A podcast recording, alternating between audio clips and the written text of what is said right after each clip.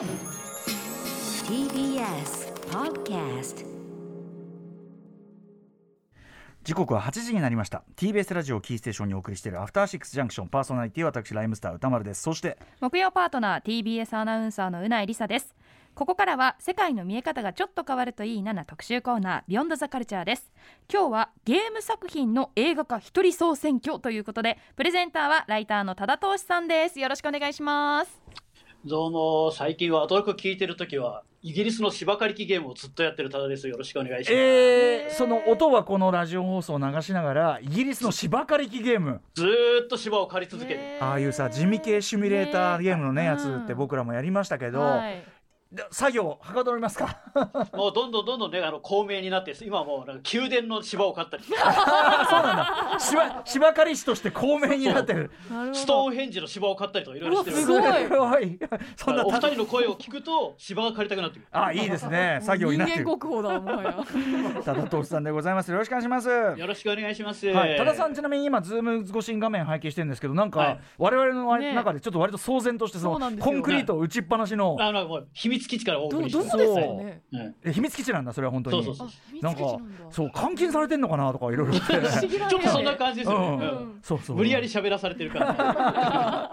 はいということで、えー映画とゲームにお詳しい多田さんなんですが、えーまあ、はい。これはね多田さんならではの企画。先日映画「アンチャーテッド」が公開されたこともきっかけの一つで、えーゲーム作品の映画化のねこの特集するわけですけど「アンチャーテッド」ご覧になっていかがでした？多田さんいかがでしたか、い。や、もう普通によくできてますよ。うんほうほうほうただ問題はそのよくできていることがゲーム映画として果たしてそれはいいことなのかっていう特集になるあそれはその映画としてよくできてるっていうこととえゲームの映画化っていうこと。だからもう最近はなんかあの外れのゲームの映画ってほとんどないですよ。ほうほうほもう大体何？そのメーカーのチェックが入って。えね、今回の、えーアンチャーテッドもソニープレ、のプレイステーションプレイステーションブランドスタジオですから、えうんうん。うん。プレイステーションブランドもう。そうかそうか。うんだからやっぱりそういうもう本社が作ってるのでまあ間違いようがない。あとファンの声とかも割とフィードバックされしてるっていうかそういう感じなんですかね？はい、あとはやっぱりその映画の、映画に似たものを僕も宇多丸さんとかもそうじゃないですか、映画っぽいゲームをやり続けてきてるわけですけど、はいはい。あの主あの出演しているマーク・ウォールバーグもインディ・ジョーンズとトーマス・クラウン・アフェア足して割ったような映画だよってそれ言っちゃダメでしょ。あの インインディ・ジョーンズってワードはアンチャーテッドとトゥームレイダーに関してはそれを言ったらおしまいよって感じですよね。わかりやすいんですけどねただあの主役のあのトム・ホランドはあのアンチャーテッドずっとシリーズでやり続けてきたの出てる人がずっともうとうとうプレイヤーっていうかゲームファンになってる。そうかそうかそうか。面白いなるほどね、うん。はいはい。まあということで、まあ、クオリティその作品クオリティという意味ではまあ前みたいないなまあ間違いないですよ。前はもうなんかもうなんていうの、なんじゃこりゃっていうの覚悟で言ってるところもありましたけどね、それはね。いいそうそうそう。なまあそういう点では言うとそのクオリティコントロールが効いてるっていう点では MCU に近いところがあああ確かにるかもし確かにれないですね。うん。ただそれがゲームの映画化ってことで考えるとどうなのかという問題も含めてじゃあちょっと今日はお話はい。伺っていくかもしれません、ということで早速今回の特集に行きましょう。今夜はこちらです。映画「アンチャーテッド」公開記念。ゲームの映画化映画化作品一人総選挙 by 多田遠志さん。改めて多田遠志さんよろしくお願いします。よろしくお願いします。はい。多田遠志さんは、うん。えー映画とゲームに精通しこの番組では2018年「レッド・デッド・リデンプション2」発売記念特集や去年6月の「モータル・コンバット」特集などでもいつもお世話になっております。あと未体験ゾーンのね映画たちのご紹介もいただいてありがとうございます、あのよろしくお願いします。ちょっとまだね見切れてなくて、ユまあ、UNEXT とかでも見や、ね、見れるのがあるんで、ちょっとその辺楽しみにしてます。はい、ということで、今回、ゲーム作品の映画化についてということですが、改めてですが、まああのー制作体制が割ときちんとしたうん。ものが増えてきてる。あとやっぱりまあ先ほどサイレントヒルっておっしゃってましたけど、はい。サイレントヒルとかだったらホラーファンが来るっていう感じで、はいはい。ゲームごとにもう明確にジャンルにファンがいるから、うんうんうん。か間違いなくペイするっていうところがありますよね。その普通に作ってれば、はい、あのあとゲームプレイヤー層のなんていうの、うん。もう厚みっていうかそれも昔と違いますもんね。そうなんですそうなんです。もう大人が普通にプレイしてますから。そうだよね。はい、はい、やっぱりその先ほどから歌丸さんが言ってるまたその子供がやってる大人のなんかよくあの親戚のおじさんが来てこっちがメガドライブやってるのにおファミコンかっていうような 無理解がある時代の映画っていうのはやっぱりなかなかコクがあるっていう話。メガドラを横目にがおうファミコンかっていうおじさんが作った映画ですもんね昔はね。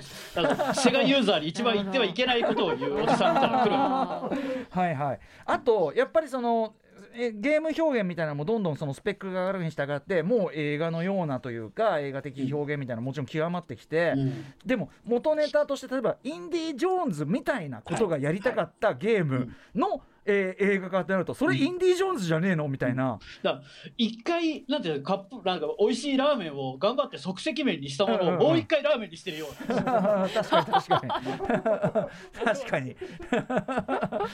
そういう感じあの最近の映画でもそうですけど、うんうん。あのジョーカーってありましたけど、はい。ジョーカーはあれじゃないですか、まあ、あのスコセッシのタクシードライバーとか、そういうのに影響が強いわけですけど、はい。はいだったら打ち返ってタクシードライバーを見た方がいいんじゃねっていうところもあるじゃもちろんとそういうね意見もあるし、まあ一定の説得力ありますねやっぱりね当然ね。それとはゲームの場合はプレイできる映画を見るだけっていうところでやっぱりこれハードルにもなるし、うんうんうん。そもそもゲームをやらない人にとってはゲーム映画っていうのはもう虚無でしかないっていうことが多かったんですよね。うんうんうんではいそれがだんだん今は変わってきてるその辺もお話しできればと。はいはい、了解でございます。ではお知らせの後具体的に個々のね一人総選挙ですからね、えー各部門多田投手さんに発表いただきたいと思います。よろしくお願いします。えーよろしくお願いします。After Six Junction. TBS ラジオをキーステーションに生放送でお送りしているアフターシックスジャンクション今夜はゲーム作品の映画化一人総選挙ライターの多田投資さんよろしくお願いします。よろしくお願いします。さあということで一人総選挙ねもう寺澤ホークさん発明でございます、えー、多田さん独自の視点から設けた部門で優れた作品や俳優監督監督などについて、えー語っていただきます。まずは多田さん最初の部門は何でしょうか、えー最優秀監督部門、それいきなり。はい。お最優秀監督部門。はい。お誰だ？えーポール W.S. アンダーソンですね。はい。はい。ポール W.S. アンダーソンまあ、はい。あのバイオハザードシリーズとかで知られるというか、まあいつもね映画ファン的にはこれ申し訳ないですね。この WS ポール・トーマス・アンダーソンとね並べてポール・ダメナホー・アンダーソンとか面白おかしく言っちゃってますけど多田さん的にはとんでもないと。最優秀監督だと。いやまずですね、そもそもバイオハザードの前にですよ、この人はモータルコンバットの最初の映画の監督です。あそうかそうか、うん足を向けては眠れないわけです。モータルコンバット特集も映画化監督なんだ。しかも、えー先ほども言いましたけど、90年代の、えーゲーム映画っていうのは子供映画じゃないですか。たうん。というわけで、あの例のうないさんも驚いた。究極神剣、フェイタリティはうんうん。出せないわけですよ。はいはい、うん。残酷シーンができない。そうそう、フェイタリティのないモータルコンバットをですね、うん。ちゃんとポール・アンダーソンは描ききってるわけ。ちゃんと子供映画っぽくしてるっていうへえそうかちゃんそうかちゃんとバランス取れる人でもあったとちゃんと腕はある。うんうん。で、まず何より、そしてまあ皆さんがよくご存知なのがバイオハザードシリーズですけど、ううん。んこれやっぱりね、あの、ミラ・ジョボビッチ、まあ今、今大変なウクライナ出身の女優さんですけど、うんうんね、あの、フィフスエレメントとかでもう私女優やめようかしらみたいな人だったわけですよ。うんうんうん。で、もうもう帰ろうかしらみたいな人だったんですけど、それを言ってないよ。あ弟はゲーム好きだったっていう理由、バイオ好きだったっていう理由で、はいミラ・ジョボビッチが出て、うん。で、お互いのパートナーになっても、ああ、この後バイオハザードの快進撃が続くわけです。そうかやっぱミラ・ジョボビッチっていうその俳優さんのきなんキャリアにもすごく大きな影響当然当たってますもんね。なるほど。まあもうミラ・ジョボビッチっつったらバイオハザード。確かに今や。確かに。うん。で、まもうそもそもですね、この前なんかあのラクーンシティ映画ありましたけど、はい。はい。そういう時にちょっとあの映画関係の人と話してこう若い女性とお話ししたことがあったんですけど、はい。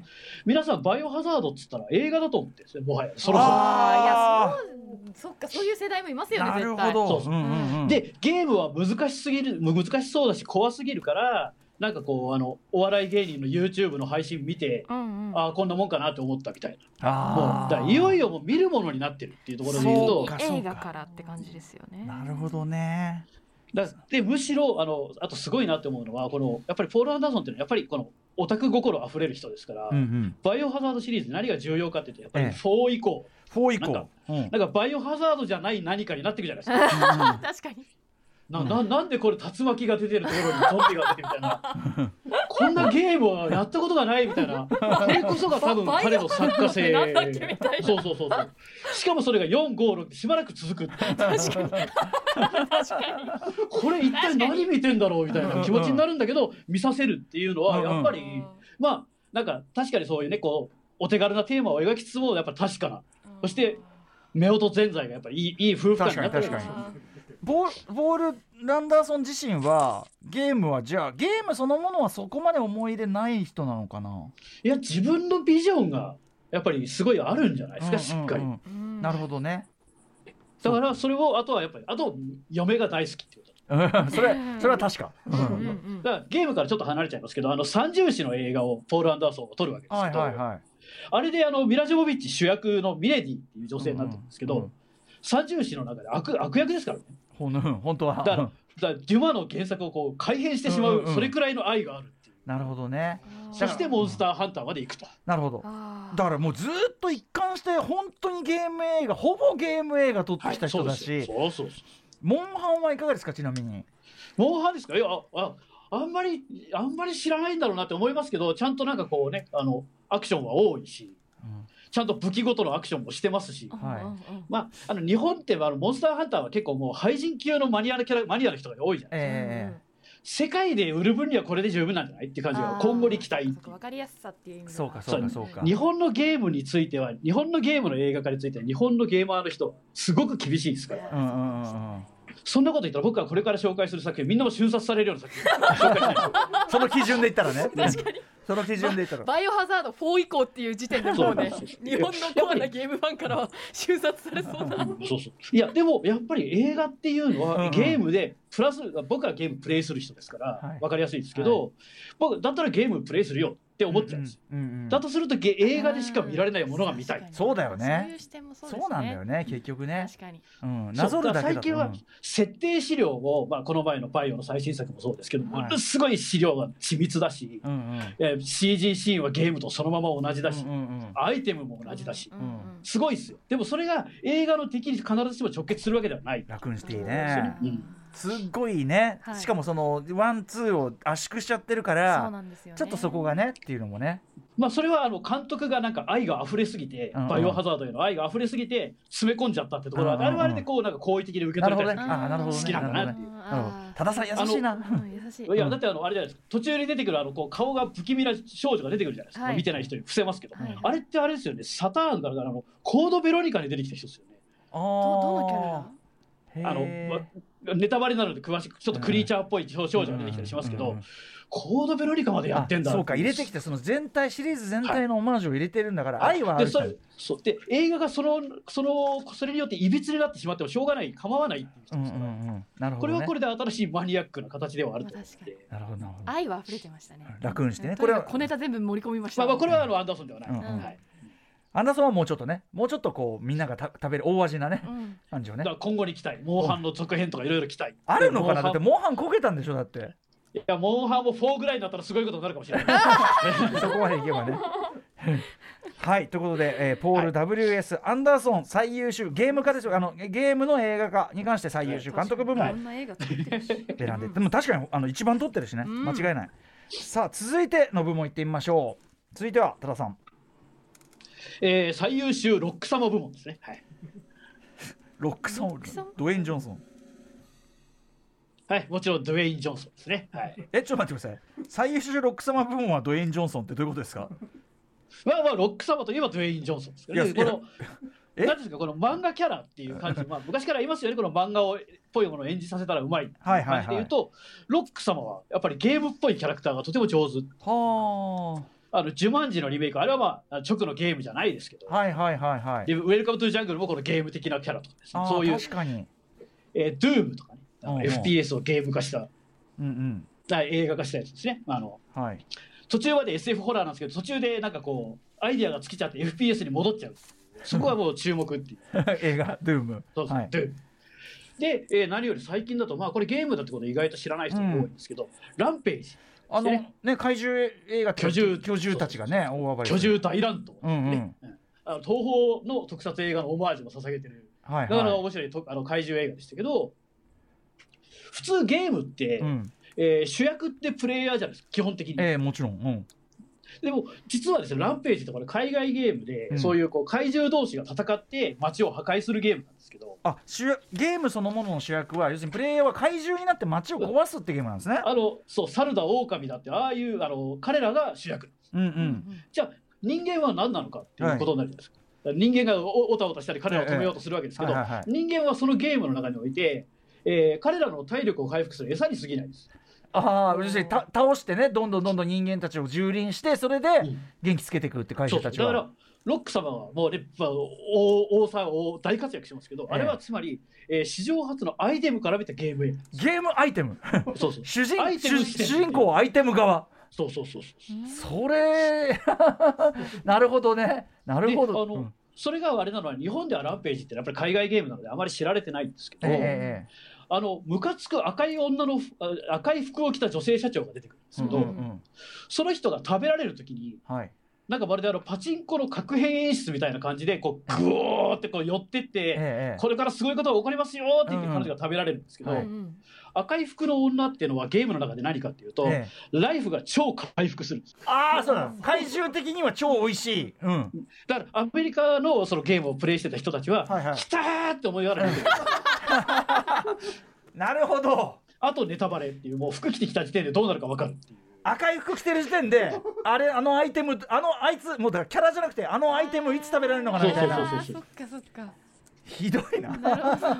見方がね違う見方になるんだゲーマーの方やっぱり例えばそのまああれですけどボードゲームを、えーゲーム映画化した、えーバトルシップって傑作があはいりますから、はいもう最高ですよ、うん、あやっぱあれもこうゲームともまた関係ない。あれだってもうピン刺して魚雷でそうですよね。船沈ませるゲームですから。エイリアンなんか出てこないよ、うん。全く無関係な想像力の翼を自由にこう広げると面白い作品が出てくるっていうこと。を海しか合ってないよもうあれ。そうそう俺絶対最後なんかボードゲームで彼らを動かしてる神様出てくると思って見てました。ああなるほど。上からしてんねなるほどねやっちょるねっつって神様同士が負けたよってやってやるかと思いやらなかったのでびっくりした。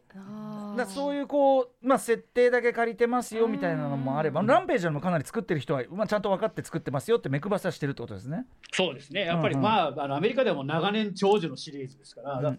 そう考えるとやっぱりボードゲームとかを映画化するっていうのはちょっと面白いかもしれないでそうそう。想像力の翼を広げなきゃいけない。ああ確かにずっと言われているモノポリー映画化とかですねどうすんだろうみたいなものもいろいろあったりしもうだってそれなんかただのただのに金融人間ドラマじゃない？そうそうそうそうそう。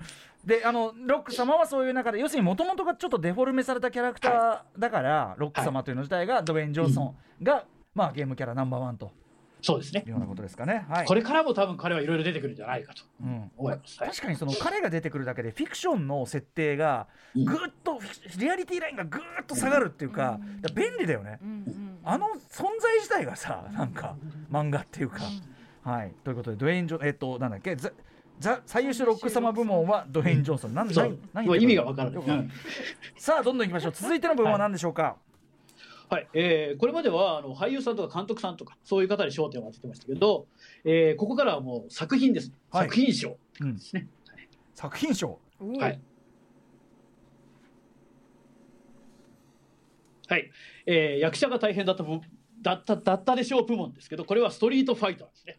褒め作品賞というと褒めてる褒めてないじゃないですか。いやそれはやっぱりもうみんなストリートファイターとかそういうものをけなしますけどこうやっぱいろいろ調べていくとはい。これはすごい奇跡のように成立してる作品だってことがどんどん分かる。せ1994年まあ一つ、は一つ大ブームの中い。さなかに出たやつですもんね。うん。はい。これはあの皆さんおなじみ、えージャンクロード・バンダム大先生が、えーキャリアのこう頂点にです、はい、えーガイル大ガイル少佐として出てくるわけですけど、うん、もうそこがねあのこの人が大変だったっえバンダムが大変。はいはいはい。まあね、あの三角締めさんごめんねって感じの話になっちゃうんですけど、え要はこの頃のバンダムっていうのはイケイケで、えうん。もう要するに天狗のお花が相当伸びてる状態だったんです。はいはいはい。うんそんな俺そんなゲームの映画なんか出ないよみたいな感じになってたので、うん。ええーっとねこの映画制作費が30億ドルぐらい破格かなりあえる。えそんなかかってんのこれ。はい、ところがです。バンダムのギャラがですね8億だったああ結構な割合バンダムのギャラ結構いかれたっていう。うんうんうん。で俺なんか高級スイートでジムつけてくんないとやんないよとか言ってそこにもうスイートのお金が乗り。はいはい。でしかもこれあの撮影タイで撮ってるんですけど、うんうん。まあそうするとこういろんなねあのドラッグとかそういう誘惑があったりするじゃないですか。あはいはい。ずーっとお酒飲んだりとかして、はいはい。ろくにセリフも覚えずはいへほとんどやってないんですよ演技を。まあ要するにバンダムそのだけのギャラ8億取っといてろくに仕事してない。そうそうほとんどしてないんですねこれあの足は。三角島さんね。すみませんね。でも三角島さい。ああれはねごめんなさい。ほらすみません。だってねい言いそうな感じするけどはい、うん。いやあのあれですよ。だからもう足を開くのもちょっとなんかこう渋々は開いてる、ま股割りも股割りすらもしぶしぶ格闘映画なのに、うんうん。だからまあじゃあこれ困るじゃないですか。主役ですから。そうですね。うんというわけであとあのラウル・ジュリアっていう人があのベガをやってるんですけど、はいまあ、これあのうん。名優です。名優のこれ遺作になったんだっけ？はい、この人そうそう今歌丸さんがおっしゃいましたけど胃がんか何かを患ってて、うんうん。この映画が終わった直後に急死するんですよ。ラウル・ジュリアって名優よ？が、は遺作ストリートファイターかと思って。そうそうそう。腰が腰が砕けてしまいましたこれ。本当に。そう。そうなんですけど、うん。あのベガっていうのはゲームをやった方には分かると思いますけど、えテート物語のこの加藤的なこの軍服を着た超能力者ってことしか分かんないわけじゃないうんですか、うんうん設定としてこの頃だって設定資料なんかないですよ、はいはいはい。あれをなんかこうムッソリーニとかですね。ヒトラーとかさまざまな独裁者を学んで研究したりとか、はあはラウル・ジュリアなりにすっごい頑張ってる。ちゃんと役作り働かないからちゃんとあそうなんだ。うんうん。だから独裁者の部屋っていうのもよくわかんないからよーく見るとナポレオンのあの山アルプス越えの馬に乗っかってるところがベガにコラージュされてる絵とかです。ねうんうん。へー。いろいろ工夫があるんですよ。なるほど。あー頑張ってるなっていう、うんうん。ラウル・ジュリアの頑張りっていうのが見えるところがまずポイント。はい、そうそうそうそう、はいうん。でもうそんな体を押してサイコクラッシャーアタックとかもやっててですね、うん頑張ってるなっていう。うんうんバンダムに対してちゃんとやってるなと、うんそう変。そうそう、はい。いやもうそれねちょっとそういうことを考えてみてもらうとですね、はいはい。であのこの映画は結構夏ぐらいに撮り始めたんですけど、ええ。ー制作側からえうん。もともと56人の結構主要キャラを使ったタイトな物語を考えてたらしいんです、はい。うんところが「おいゲームのあいつが出てないじゃないか」って言って制作側からどんどん出されるらしいですよ。はあはあの相撲の人を出せとか、あはあだからそういろいろ言われるわけですホンダ出せと。うん。そうそう。だからなんか変に出てくるじゃないですか。うん。うん変に出てきて変に消えるんですけど あれは全てそれなんです変に。なるほど。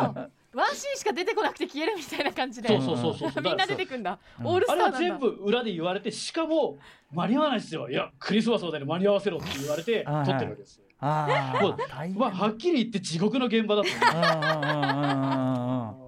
う。わやっぱりそれは制作委員会っていうものがそのクオリティコントロールっていうのをしてないから、あともう一つ言うと子供映画だからいいんだって思ってるっていう態度があったりするけどそういう時にこう、うん。ラウル・ジュリアみたいな頑張ってる人がですね大変なわけです。全世界的にねこうクソ映画生まれるこう土壌はすっかり揃った中で役者だけが頑張ってる。これよく見る場面だな、そうですそうです、んだから確かに。やっぱりそれはそのエクスプロイテーション映画って言われるものの中のはい。やっぱりこう役者がさ搾取されるあと見直してほしいシーンとしては、はい。というわけでラウル・ジュリアはどんどん病状が進行していくのでどんどん体が動かせなくなっていくんですよ。というわけで周りのほぼ素人みたいな人たちがいっぱいいるわけですけど、うんうん。その人たちが即興で戦わなきゃいけないわけですよ。うだからあの、えー、なあれは何だっけ、えー、ベガじゃなくて、えー、とバルログか。バルログと竜が戦うシーンがクライマックスにありますけど、んうん。あれはなんか撮影1時間前に振り付けしてうん。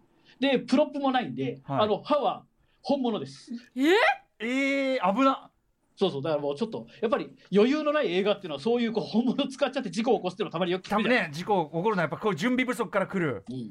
えー、っていうかそよ話聞いてるとさよくだから逆に言えばよく映画になったなっていう。そう。なんです。で、えー、これ監督誰だろうって思うじゃないですか。うんうんうん。みんなもう誰も一個だりしないんですけど覚えてない覚えてない。これは、えースティーブン・ソーザって人なんですけど、うん。この人は48時間とかうん。ダイ・ハードとかそういうもう問答無用の傑作の脚本家なんですよ。そうなんだ。だから即興でもううわーすじゃあパンダもいない。じゃあちょっと脚本変えてみたいな感じで脚本もやりつつ監督もしてるわけですなるほど。へだからこの人はものすごい実は有能なんじゃないかとね有能な人のなんか才能をこんな形ですりね削り取って。うん、というわけでその後やっぱり彼はもう脚本ではいろいろやったりうん。賞を取ったりとかしてるんですけど、うんうん。うんもう二度と映画監督をすることはない。ストリートファイター嫌な痛い思いして。うん。はい。1994年ストリートファイター日本公開。1995年日本、はい。サントラの中には日本版曲としてチャゲアスカが入ってるとかそんなあたりもあ入ってる入って話題でしたそうなんですねはい、ということで役者が大変だったでしょう部門。ストリートファイター見事輝きました、ちょっと見たくなっちゃうね。見たくなっちゃいました。さあ続いては。はい。えー監督が大変だった部だったでしょう部門。今だってスティーブン・ソーサー大変だったじゃん。うん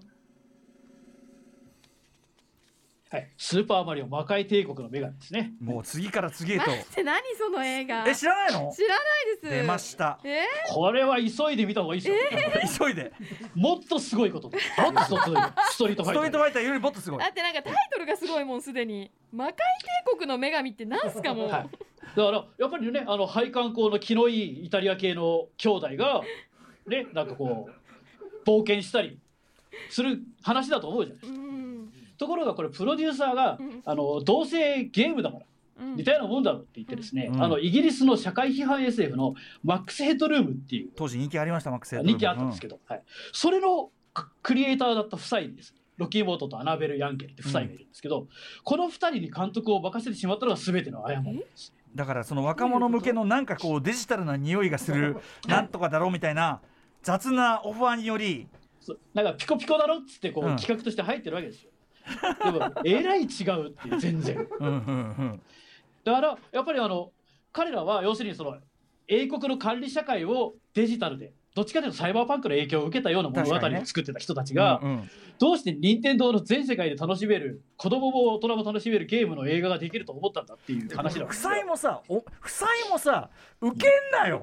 そうそうそう。だからうん。でも彼らは俺らが受けたからには俺たちのやりたい映画を撮るっていうことになってうんうん彼らの大好きな自分たちの世界観を生かしたディストピア映画を作るって言い出したんはいですよ、はいはい現場は大変なことになるディストピア？そうそうそうう。ん。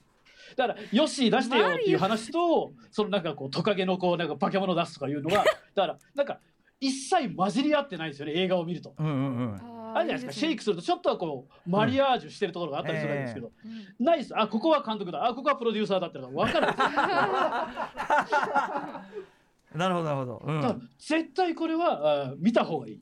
でこのどうしても見た方がいい理由っていうのは最後に説明しますけど、でそもそもそのやっぱりお金もかかってるわけで、うんうん。あの途中で出てくるクッパタウンっていう悪の街がうん。ブレードランナーのスタッフが作ってたりです。へえ結構いろいろそのお金はかかってるんですよ。であの今見るとですよその先制国家の君主として振る舞ってるクッパ、えー、かっこデニス・ホッパー。なんですよデニス・ホッパーがやってるのね。確かにね。はい。でまああのなんていうの亀と竜の化け物みたいなクッパがなんでデニス・ホッパーになってんだってところで日本のファンはみんな怒ったわけですけど、今見るとですよ。うん。ある人にそっくりなんです。ある人？だあのドナルド・トランプにそっくりなんですよね。あーこれ。スーツから何からそっくりなのであ映画93年だからやっぱそっち考えてたんだねってやっぱディストピアの支配者っていうことで彼をもうすでに考えてるっていう。そうか。じゃあちょっとこれは今見るとちょっとなんか単なるそうそう。えー、空事というよりはなんかあそういうことがやりたかったんだね予言的偶話にすら思えるような、はい。うん。でそこではまたその当然脚本の書き換えが行われうん。もうなんかデニス・ホッパーは監督を3時間怒鳴り。でなんかあのボブ・ホスキンスとジョン・レグイザモがマリオとルイージを演じてるわけですけどもう本当にギャング映画だよ普通に。そうそう。もうやってらんなくて途中までは叫びたりだったらしいですけど2人とも。あまりに監督たちがひどいんで ここは俺たちがちゃんとしないと映画が終わんないって言って酒やめたとかですね。もうあのババンダム的なわそのなんていうのサボりすら許されない現場。そうそう。もう、まあうん。これは俺たちがやんないところこの地獄を終わらせるためには俺たちが働くしかねえ。取り切るしかねえと。ちゃんとやるしかねえ。この地獄から抜けるには。ただ監督のそのいろんなビジョンを見てみるとあのマッドマックスみたいな、うん。トゲトゲの車で暴走するみたいなシーンもあったらしいんでへでこれもしかすると早すぎたマリオカートになった可能性があるっていう。ああ確かに確かに。93年だもんね。へでえまあこんなふうにケチョンケチョンに言ってる感じですが、はい。やっぱりなんていうんですかこのカルト化するというか子供の頃見たこれを否定したくないっていう人はどこにでもいるもんです、最近はあの倒産したりその辞めたリタイアしたプロデューサーが eBay にプロップを流すとかよくあるんですけど、うんうん。えーこの映画のプロデューサーがオークションサイト eBay にうんこの映画のフッテージ未公開フッテージ40分入ってるやつを流してですえそれをマニアが購入してですえうんスーパーマリオ 4K 復元プロジェクトっていうのが存在してるんです。しかし何から何まで元の制作陣最悪だな本当に。そうそうそう、うん。だから逆にうんうん。我々が見たあれは間違いじゃなかったんだって思いたい人がまだ活動してるっていう。よくなっ見逃たせない。よくなるはず。よくなよく面白かったはずみたいなね、面白くなりうるはず。本当はこうじゃなかったはず、だからあのまあなんていうか今見といた方がいいかっていうかというと、うん。今年スーパーマリオの映画が来るはず。ありゃ。ほら。なのでということは本当にこの映画が黒歴史になる可能性がある。権利的にそのなんかなんていうかな？もうねいろいろ上映とかそういうソフト化はまかりならんってことになりかねないですね。見るなら今だ。確かに。だから今すぐ見た方がいいですよううないさんってことなんだ。いやなんかでも聞いてると普通にマリオっていう作品抜きにしてちょっと面白そう、うん、でやっぱマリオとりそのルイージが出てくるディストピアって、うん ただゲームっていうだけじゃなくてゲーム映画って考えると、はい。やっぱり試行錯誤トライアンドエラーとかですね役者たちのこの本気と手抜きとかいろいろ分かってきてですね、が頑張って飛んだり飛んだり跳ねたりしてましたよね。そうそうそうそう、んうん。だけどなんか決定的に使う必殺技の銃がですね任天堂のスーパースコープそのまま色塗っただけのやつ使ってたりとかですね。何なんだみたいなシーンもあったりとか見逃せない。はい、ということで監督が大変だったでしょうこれはもうやっぱやっぱ全員ね現場も大変だった「スーパーマリオ魔界帝国の女神93年」の作品選んでいただきました。さあ続いての部門いきましょうか多田さん。続きましては何でしょうか、えーゲーム愛が炸裂部門ですね。ゲーム愛。えーソニック・ザ・ムービーですね。おお、え結構最近のね。2020年ここれなんかニュースになった時には決していい話だけではなくてソニックの顔がひどいっていう。最初なんか炎上チックな感じでしたよねむしろね、そこで話題になり、ええー最初でもこれねこれもあのゲームをプロデューサー制作側は結局金のことしか考えてないから、はい。どうでもいいと思ってるかっていうとあの顔で押し通そうとしたんですよ。最初はね。うん最初はね。だからそれはその前にミュータント・タートルズがパラマウントがあって、はい。あれもわりかしこうグロテスクというかリアルタイプにしたじゃないですか、はい。あれが受けたからゲームユーザーなんか来なくても子供が来るだろうって言ってたらしいんですけどそんなわけねえだろっていうことになりですね。作り直し、うん。作り直すために500万ドルとかかかって、うん。うんえー CGI 会社が1個倒産するようなものすごい作業になった、えー作り直したんだ。はい、えーでもその作り直す前の顔を今見てるんですけどはい。全然可愛くないそうなのよ。いやだからこれをあのなんでていうんですかこれあのまま公開されてたら多分10年後に俺みたいな人にまたこのスーパーマリオと一緒に紹介されることになったかもしれない。新品としてね。うそう。ん。その危険性はずっとあった映画なんですけど、はい。この映画はさっきあのあれですねアンチャーテッド、えートム・ホランドがファンだったっていうのと同じように、はい。えー作ってる人たちがソニックのファンが多かった。うんうんうんうん。うんなるほど結構それがうまくいったっていう。まずその CG を雇い直す時あの CG を作り直す時にもともとのソニックのアメリカソニックを作ってるアメリカのチームアニメやゲームを作ってる人を雇ったり。はい。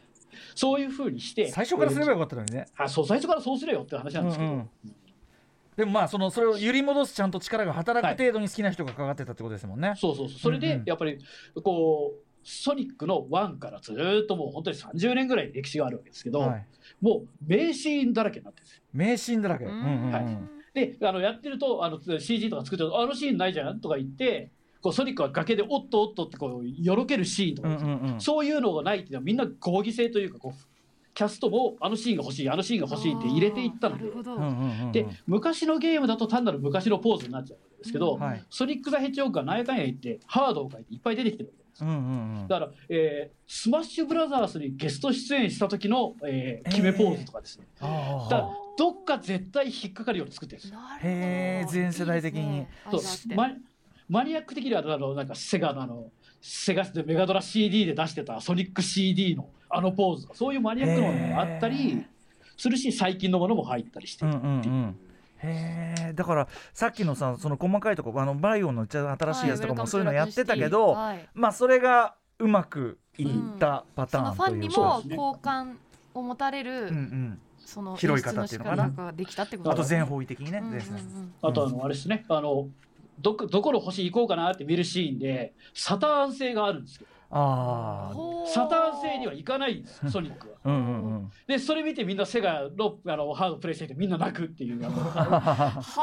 サターンにソニックが出てればっていうのを思い出して。ああそういうそうか。リアルハード誌っていうか、ね。こも重なるわけだ、うんうんうん。なるほど最初に出てくる通りがメガドラだったりとかこれ誰に向けて作ってんだみたいな。なるほど。あーそうなんだ。じゃあもうセガサターンで出なかったからってことですかね、うんうんそっちが。そうそうそう。出てたら変わったかもしれない歴史があってみんな思ってたわけですなるほどなるほはどだからそういうところもやり込みつ入れ込みつつあれさっきのあの変な顔のソニック先ほどうないさんが見てたっていううんうん。はいいうと途中であのヘタウマソニックみたいな狩人が見た目撃したうんうん。青い化け物みたいなのを描いて、ヘタウマソニックの絵が何個か出てくるんですけど、えーこれがその変な顔のソニックと同じでうんグラフィティアートの世界に今流行でちょっと流れてえー、サニックってソニックじゃなくて SANIC ってサニックっていうキャラクターで、みん。な描いたりとか、そうそうそう、いう結構グラフィティアートに近づけていくカリカチュアっぽくしていくはい。ソニックっていうのはわりかしみんなが喜んで描いていくっていう結構ムーブメントを作った。それもやっぱり変な顔のソニックを CG で作ったっていうのがきっかけっちゃきっかけ。まあだからそれをねあのちゃんといいところに回収したからこそ余裕を持ってみんなそのうんダメだったとこもなんていうのネタ化できる余裕ができたっていうかうん。そんな感じですよねやっぱね。あとこういうので言うとやっぱソニック・ザ・ヘッジホッグなんてやったことないよって思うかもしれないですけど、この映画はもう一つを絶対に言っておきたいのは、はい。ジム・キャリーが復活した作品だと思ってああずっとこうねまあなんていうかもう隠遁生活みたいな。はい。隠遁生活してうんうんうなんんかね、あのアイドルの女の子にラブレターを送って気持ちが悪がられたりとか、うんうんうん。なんだろうこの人と思ってたんですけどこの映画でドクター・エッグマンっていうソニックの宿敵を演じてるんですけど、はい。見ていただくとああいろいろ喋ったりしてんなと思うんですけど、うんえ脚本がほぼアドリブなんですよああなるほどなるほど。なんか言って踊るとかしか書いてないんですよ。うんうんうんだー。そういうあのジム・キャリーってそういうところがこう一人でずーっと喋ってて滑ったりを受けたりしてるのを一人でやってるって感じの人ですよはい。魅力が爆発しているのあのあ超超高速空回りみたいなそこがねあやっぱいいわけだから。うんうん。誰もついていけてないんだけど一人でずっと芝居してるみたいな、うんうんうん。ああいいねこれはっていう感じなんでだからあれかその作ってる側もだからちょっと世代的にも近いかもね。ソニック世代みたいな人がジム・キャリー世代でもあって、うん。でもパイセンもうもう全開しちゃってくださいよみたいな、そうそうそう。でジム・キャリーもなんで出たのって言われたらいや娘がソニックのファンでっていうそれなんですね。うんうんうん。だからあの映画にしてほしかったらあの有名人の子供にゲームを勧めろってなるほどね。賞をインとすればうん。まずうん。馬からならぬ子供から。そうそうそうミラ・ジョボビッチもそうだったんですもんね。そうそう、うん。ミラ・ジョービッチは弟があれなんですよ。バイオのファンだったから出てるんですよ。はなるほどなるほど。はいはいはいさあということでえっ、とここでですねちょっとねリスナーからメールが来てるそうなんで一はい。個ご紹介しましょう、あたくさん届いております。まず、えーアトロクネームひもパンツドキドキさんです。歌丸さん、ないさん、多田さん、こんばんは。ゲームの実写化で好きな映画は名探偵ピカチュウです。お。終盤の展開にん？と思うことはありますがしわくちゃ顔のピカチュウの愛らしさ人間とポケモンが同じ世界にいることの違和感のなさなど大変満足しました。小学校低学年の時に初代ポケモンにハマった身としてはそれから20年後に映画とはいえ目の前に人間とポケモンが一緒にいる世界を見れたのはすごい感動しました。2019年公開されました。名探偵ピカチュウ。あのあれですね、はい。あのスーパーマリオで任天堂は実写化を手控えてしまって、うんうん。実はメトロイドを実写化するって話があったんですけどマリオがすごかったんでやめちゃったんですよ。うんうん。というわけで任天堂ブランドの、えーマリオの次は名探偵ピカチュウ。あもういきなり飛んでピカチュウ。飛んでます飛んでますアニメとかはさておき実写系はそうです。それだけマリオのねトラウマが。トラウマが。それもすごかったって言うんだけどピカチュウどうですか？まあちょっといなんていうかなちょっと変化球な映画化ではあるけども。名探偵ピカチュウですよね。僕そこまで真面目にやってないですけど、あれうん。誰もあでさっきのあのあれと同じですね。ジム・キャリーと同じで、はい。何かっていうとそういう自由に演じられる余白を作っといてくんないと映画として楽しくないよっていうのがあるんですあれはライアン・レイノルズが好き勝手やってるところがあるんですうんうんうん。だはいはい。やっぱりなんかこうピカチュウというかライアン・レイノルズ力っていう感じがする。確かにねもうあのうん。あのあの見た目の中にデッドプール入ってるみたいなもんあでしょうね。れ入ってんだろっていうところが楽しいってところがあったりするので、うん。役者に自由にさそのゲームの設定ガチガチじゃない自由なゲーム映画が見たいっていう、ピカチュウはその辺は上手にやってたんですかね。あとまあ僕もそんな詳しくないけどその細かいキャラを背景とかに至るまでうん。うん。うんよーく拾ってるっていうことだったんですよねやっぱね。あとあのピカチュウがちゃんと可愛かったってことじゃそうないなんですよ、ね、あのふさふさピカチュウが。あの色味がうん。実写映画とマッチしてたのがすごいなって思いました、はいはいあんなね奇抜な黄色とかピンクとか出てきても全然違和感なかったあとほら毛なんだってことじゃん。本当本当うん。本当毛なんだってことなんだけど。毛なんだろうけど、うん。実写化して見ちゃうと、うん。あやっぱ毛なんだみたいな。でしかもちゃんと可愛い。そうそう。あんのあんな中身だけど、うん。ねその辺とかね。いや本当に名探偵ピカチュウめちゃくちゃ良かったよ。な、はい。うんはい。で、えー、もう一個いくのか？もう一ついきますか、はいじゃあ、えーラジオネーム UFO エンドさん。いつも楽しい放送ありがとうございます。今日のテーマの映画化したゲーム作品ですが個人的に好きなのがほとんど映画見ない私が原作のゲームが好きすぎて映画を見に行ってしまったのがホラーゲームの静岡ことサイレントヒルです。内容は申し訳ありませんがあんまり覚えていないんですがとにかくゲームの生理的嫌悪を催す血とサビと灰の世界観を再現しておりクリーチャーの三角様ことレッドピラミッドシンクそしてバブルヘッッドナースの再現度も素晴らしかっただけは覚えておりますと。2作目もあったんですがこちらは恋愛要素みたいなのはいらなかったかなって感じでしたと、サイレントヒルに対する解像度がめちゃくちゃ高いっていうね、うん。でもやっぱり私も記憶に残ってるのが三角頭とこのナースのクリーチャーで、うんうんうんそこは本当にうん。いや面白い。サイレントヒルは面白い。僕もシリーズ見てますけど、うんうん。これでもゲームの設定だよねって思あまあいながら見ちゃそうですね。うところはあるそのゲームの設定がめちゃくちゃ映画にも合ってたっていうそうだそれだったらやらせろって思っちゃうだからプレイヤーだこれさ、本当に多田さん特に多田さんみたいに映画も詳しい、うん。映画も好き、ゲームも好き、うん。その両方同じぐらい好きな身とするとその難しいよね。だからそのゲームのゲームの映画化っていう時のささっきからずっと実はこの命題が引っ張られてて、うん。そのなんていうの？よくできてるけどゲームとしての置き換えがうまくいくばいくほどだったらゲームやるようになっちゃうし、そうね。かといって映画オリジナルであんまり逸脱しすぎちゃうとゲームファンが納得しないとか、何が正解なのかってなかなか難しい世界ですよねやっぱね。ゲームで50時間見て見た映像と2時間シームレスで見た映像で思い入れが違うじゃないそうですよね。ね難しいところではあるんですけどやっぱりでも伸びしろはあると。うん。そうね。あのようやくここに来てクオリティがこうだいぶ整ってきたって感じがありますもんねね。そして失敗作も楽しめるってことが今回の特集で分かった。そうそういうことよ、うんだってい今日今回聞いて一番見たくなったのスーパーマリオじゃないのやっぱり。スーパーマリオとストリートファイターそう言われたうん。うん。さあといったあたりでですね最後の部門に行ってみたいと思います。多田さん、はい。最後の部門は何でしょうか？えー今後の楽しみな作品部門ですね。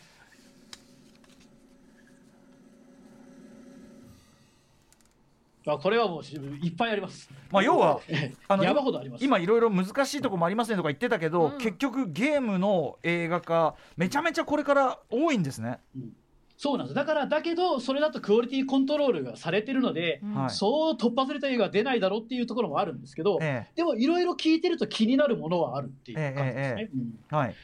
まあ最近のそういうのでこのえアトロクでもよく名前が出るものとして言うと、まあ真っ先に出てくるのはゴースト・オブ・ツシマはい。これはあ。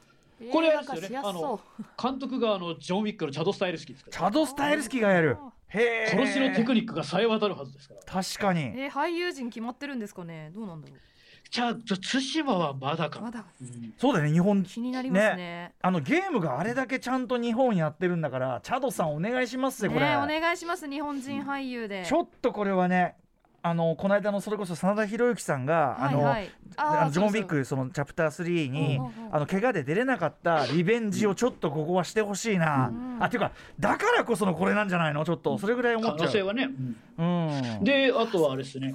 歌丸さん的に言うと歌丸さんがもう死ぬほどやった、えーディビジョンありますね、はいトム・クランシーズ・はい。ディビジョン、え。これあのジェイク・ギレンホールとエリカ・チャスティンでネットフリックスでやるんじゃないかって言われて。ますよね、うんうんうんまあこれも映画化しやすそう。えー。まあトム・クランシーだからね、うん。トム・クランシそうそうそう。ーものってのだかはら同様にゴーストリコンなんかも、訴状に上がってる。でもだこれはねっていう。あのーこの間のあのマイケル・ B・ ジョーダンでやったあの、容赦なくの映画化なんだっけ「ウィザード・リモース」うん。あれだって結局ね、あのーやっぱレインボーシックスにつながっていくっていう、まあ、結局あれもゲーム。実はゲームっていう。う、ん。だから FPS と TPS の映画はさっき俺が言った俺がやるっていう気持ちになってしまう、うん。うんだったゲームをやだったらやるぞってなる、うん。そこをどうじゃあソリッドのアクションにしていくかっていう見せ場としては、まあうんジェイク・ギレンホールはあの銃の構え方が僕個人的に好きなんで、はいはい。ちょっと楽しみ。へでまあそういうので言うとはその有名な人が出ているシリーズで、ええ。これどこまで本当か知らないですけど、ええ。制作途中もありますからーはい「ゴッド・オブ・ウォー」ってありますよね。ごとごはい、はい。あのソニーのね、え。えー荒ぶる神のゲームですけど、はい。あれをアクアマンのジェイソン・モモアがやるっていう企画が存在してる。あーまあ筋筋骨隆々う感ん髪髪の感毛剃るのかなみたいな。そうだね。あのロン毛がね売りずっと売りなんですからね。うん。うんでもまあぴったりじゃないジェイソンもまあは。い。ね、だからそういうのでさっきので言うと「スーパーマリオ」「ソニック2」「モータルコンバット2」とかあともあモータルコンバットはこの間のがちゃんとヒットしたんですあね続編決まってます、うんうんあとはトゥあれメタルギアソリッドの映画とかですね大丈夫なのかとかいろいろあったりする。さメタルギアソリッドこそもちろんゲームとしては最高ですけど、あれこそさだってさスネークってアータってことじゃない？スネスネークを映画に行ってそれそれアータだってあのニューヨーク1997とのせどうすんのそれみたいな、うんあとね、そのなんか小島さんがお辞めになった後コナミが作ったものがあもちろんもちろんファがもファンが大変だったりとかいろいろあると思うのでもちろんそうだよね。そこもあるしねなかなかハードルはあれかなと思うんですけど、うんうん。まあだからやっぱりそういうこのあの原作を冒涜しているって思わずに優しい気持ちで見てあげるといろいろあるよっていうないしはムカついても10年ぐらい寝かしとくと面白くなるよっていうだからあのあれですよね。あのうまくいってようと言ってまいとその偏差をこそ楽しめるんだからゲームファンは、うん。そうそう。っていうことですよね。あとはこれみあのす期待するけど見たいかっていう話ですけど「ラスト・オブ・アース」がドラマ化しますあーこれ楽しみですよ、うんうんこれ楽しいいいですよねえー、楽しみですよだってあれプレイしてるからあの嫌な話が耐えられたわけでふあれ見させられ寝よって思うじゃないですか。あのあとそのあれこそそうだし、そもそもがちゃんとドラマしてゲームがさ、うん。ゲームそのものがねちゃんとドラマしてるものをもう一回もう完全シナリオが自分の中でドラマのように再現されちゃうからもううんうん。全部プレイしてただあの父ちゃんがあれですよ。あのマンダロリアンでおなじみペドロパスパパスカルがやりますから、はいはい。そこはちょっと楽しみだ、ゲームオブスローンズとかね。はいはい。そうそうそうう。んうん。ナルコスとか出てるね。えしかもエリーがの子なのかこれは？ストレンジャーシングスの子違うか。なんか写真が出てきてる。違うのかな？はいはい。どうなんでしょう？でも俳優陣も含めちょっと楽しみですけどね、私。いやまあなんか HBO だし。そういやだ HBO だからですよいやもうそれ容赦のないやつがやってくるじゃないああですかだからその後味悪さみたいなこうちゃんとやあー。あだからまあそれはまあ褒め言葉でもあるもんね。見てて辛いっていうのはね。それはね。いやでもあれはであれこそ一番難しいだからそのさっき言ったようにドラマとしてもうすでに完成されてるものをもう一回、要はムービーただ見てるだけみたいになんないみたいな。そうなんです。だからそうなってくるとやっぱりさっきの「ランページ」とかみたいなクラシックアーケードゲームを映画化したものっていうのが前あの未体験で言ったその映画「テトリス」とかいろいろ気になるのがあるじゃないですか、うんうん。宇宙船が合体して消える俺とかそういう、俺ねそれが一番気になってますよ、しかもロシア産で3部作ってどこまでほっとなのそれっていう。ねえ。三部作って？うん、うん、でそういうので言うとあのセガの昔のアーケードゲームの企画っていうのが結構残ってて。アーケードゲーム？はい「え忍び」っていうゲームがありまして。手裏剣投げたりにあのボンバーの代わりに忍法を使ったりする。うんうん。しゅあのアクションゲームがあってそれが映画化するってへえでまあまあちょっとそれはなんかあの小小杉のうん。忍者ものかなって思う。あのつあのさ一番新しい GI 上みたいなああいうはいはいノリかそんもしれないね。な感じかなって思うじゃないですか、だけど、うんうん。うんセガのアーケードゲームのカルトカルトクラシックって言われてる獣王記っていう獣の王の記っていうのがありまして、うんうん。それは人間がこうなんかこうボコスカ殴っていくんですけど、はい。アイテムを取ると獣人に変化するんですよ。ほうほうほえー、熊人間とか狼人間とかで変化して、ビーム出したりとかするっていうゲームがあるんうですけど、んうんこれもまああのかなりカルト化してるのでこれを、えー、フィアー・ザ・ウォーキング・デッドのスタッフが作る。えなんでこのゲームを今でこのそうそうそう。そう絵面絵面見ると 確かに。なんで？やっぱそれだけカルト的な人気が根強いこの変身シーンをなんか人間がアニメーションでグーって熊に変身したりするアニメをわざわざ入れてるんですけどこれやるんだったら俺劇場行くぞっていう。でもやっぱりモータルコンバットの再映画化がうまくいったのが大きいんじゃない？うん。そうですようわすげえ。何これ？うわにあのく 熊に変身する瞬間かわい。いそう熊が可愛い 熊って変身するやつですね。いやあ知らなかったこれ。10これを実写で映画化するの？っていう、えー、今このタイトルを実写化するってなんか だからすごいよな。さっきね歌丸さんがおっしゃったように、はい。ディビジョンだったらもう絵が見えるじゃないですか、えねうんそれは多分はい。そういう、大体絵がこんな映画になるだろう、ラストオブアースもこんな感じになるだろう。想像つくじゃないですか、絵が見える。想像できない確かに。自分重王記重重王記とテトリスは見えねあー。全く想像できない、テトリステトリス。だからそこはねもうみんな我々も寛大な気持ちで見ていって。えいや俺さ企画そうやって立ててほしいわみんな。だから例えばあ「塊魂映画化します」とーかさあれなんか太鼓の達人映画化しますとか。ああまあもちろんもちろん。あれはもうそう青春ドラマになるかもしれませんし。あの塊魂はそのだからアイテム側の視点で巻き込まれる側の話にできるかもしれない。わけわけわかんない。そうそうそっかそっか宇宙宇宙人がやってきたみたいな感じで塊がバーそうンみたいな感じで。地球上の全てを巻き込んで勝手なことしやがると。うん。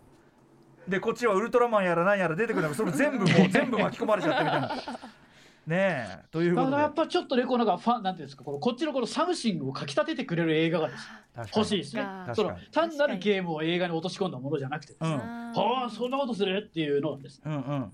見たいですね。まあだからやっぱりそのこれをどうすんだみたいなところも含めてああなるほどっていうこうこうなんていうのこの、うん。うねぬぬるい笑いも含めてね、楽しむ。わワクワクワクがっくり感みたいなのがあるじゃないですか。ワクワク時々良かったみたいな。やつあるじゃないその感じっては実は映画体験っていうもののそもそものものです。そうなんですよ。なんかちょっとさね例えば確かにあの僕らが映画とかまあ何でもエンターテインメントもそうですけど、ねそういうちょっとある種のさあー今日あ外れだったとかさ、ううんわあーうわ騙されたとかそういうの込みで面白がってるとこありますもんね。今配信もどんどんどんどんおすすめされますけど、はいはい。おすすめじゃなくて例えば今日出てきたですねそういうかうわ大変らしいっていう映画をですねええ。見つけたらどうせ配信で大したお金かかんないですから、うんうんうん見てみようっていうことですね。確かに。ううんんうんだってそんなお金かかるこれがだって俺たちこれで昔2000円払ってたわけですから。いや本当ですよね。時間とねあれとってね。そうそうそうそう。それに比朝べればから並んだりとかしたわけですから。それに比べたらもう全然いいわけですよ。あとあと世の中だい失敗が少なくなってるからねなんかそれが失敗した先々言ったクオリティコントロールがみんなちゃんとし知ってるから逆にねこう事故が見たいみたいなさ本当は。そうだからやっぱり、ね、ゲーム映画っていうのがその新しいメディアであるがゆえの、はい。やっぱりこのいろんな実験や試行錯誤や失敗があったっていうことをはい。知った上でですね、うんうん。今の乱熟したゲーム文化っていうのを見てみると、はい。わあ。ここまで来たか。ゲーム文化ここまで来たんだなって思わせるからあはいといったあたりで、えーお時間来てしまいました。多田さんでも面白かったし、またいやよかったはい。あの、ねなんか見方そのものがちょっと変わるようーな、特集だったのですごく良かったと思います。ということで多田さん最後にお知らせことなどありますか？あそうですね。あのちょうどこれ全く偶然なんですけど明日はなんとストリートファイター6が発表された今です。うん。なんと明日ストリートファイター2イベントをお送りします。ほうスト2の、ほうほう、はい、スト2といえばさっき言ったように映画ができたり、えー変なおもちゃが出たりですね、ええあとスト2のエピゴーネンの謎の格闘ゲームがいっぱい出ては消えたっていう、うんうん。で今の e スポーツが置き忘れてきたこのコクというかそのうさんくささみたいなものをこう なるほど。救い取るイベントを配信やなんかで阿佐ヶ谷ロフトです。ねお送りして。思い出を。えやばい、ーはい、あのポッドキャストララジオビューグルの多田さんとですね、えー、テラサホークさんというですね、うん。スト2好きとですね、えーお送りしますのでぜひそちらの方配信等々で阿佐ヶ谷ロフトでやりますのでご覧ください。はい。はい。多田さんもうたもうこれの特集は多田さんしかできない見事な特集でしたね。はいということで本日はゲーム作品の映画化一人総選挙をお送りしました多田投資さんありがとうございましたどうもありがとうございました。ありがとうございました。After Six Junction.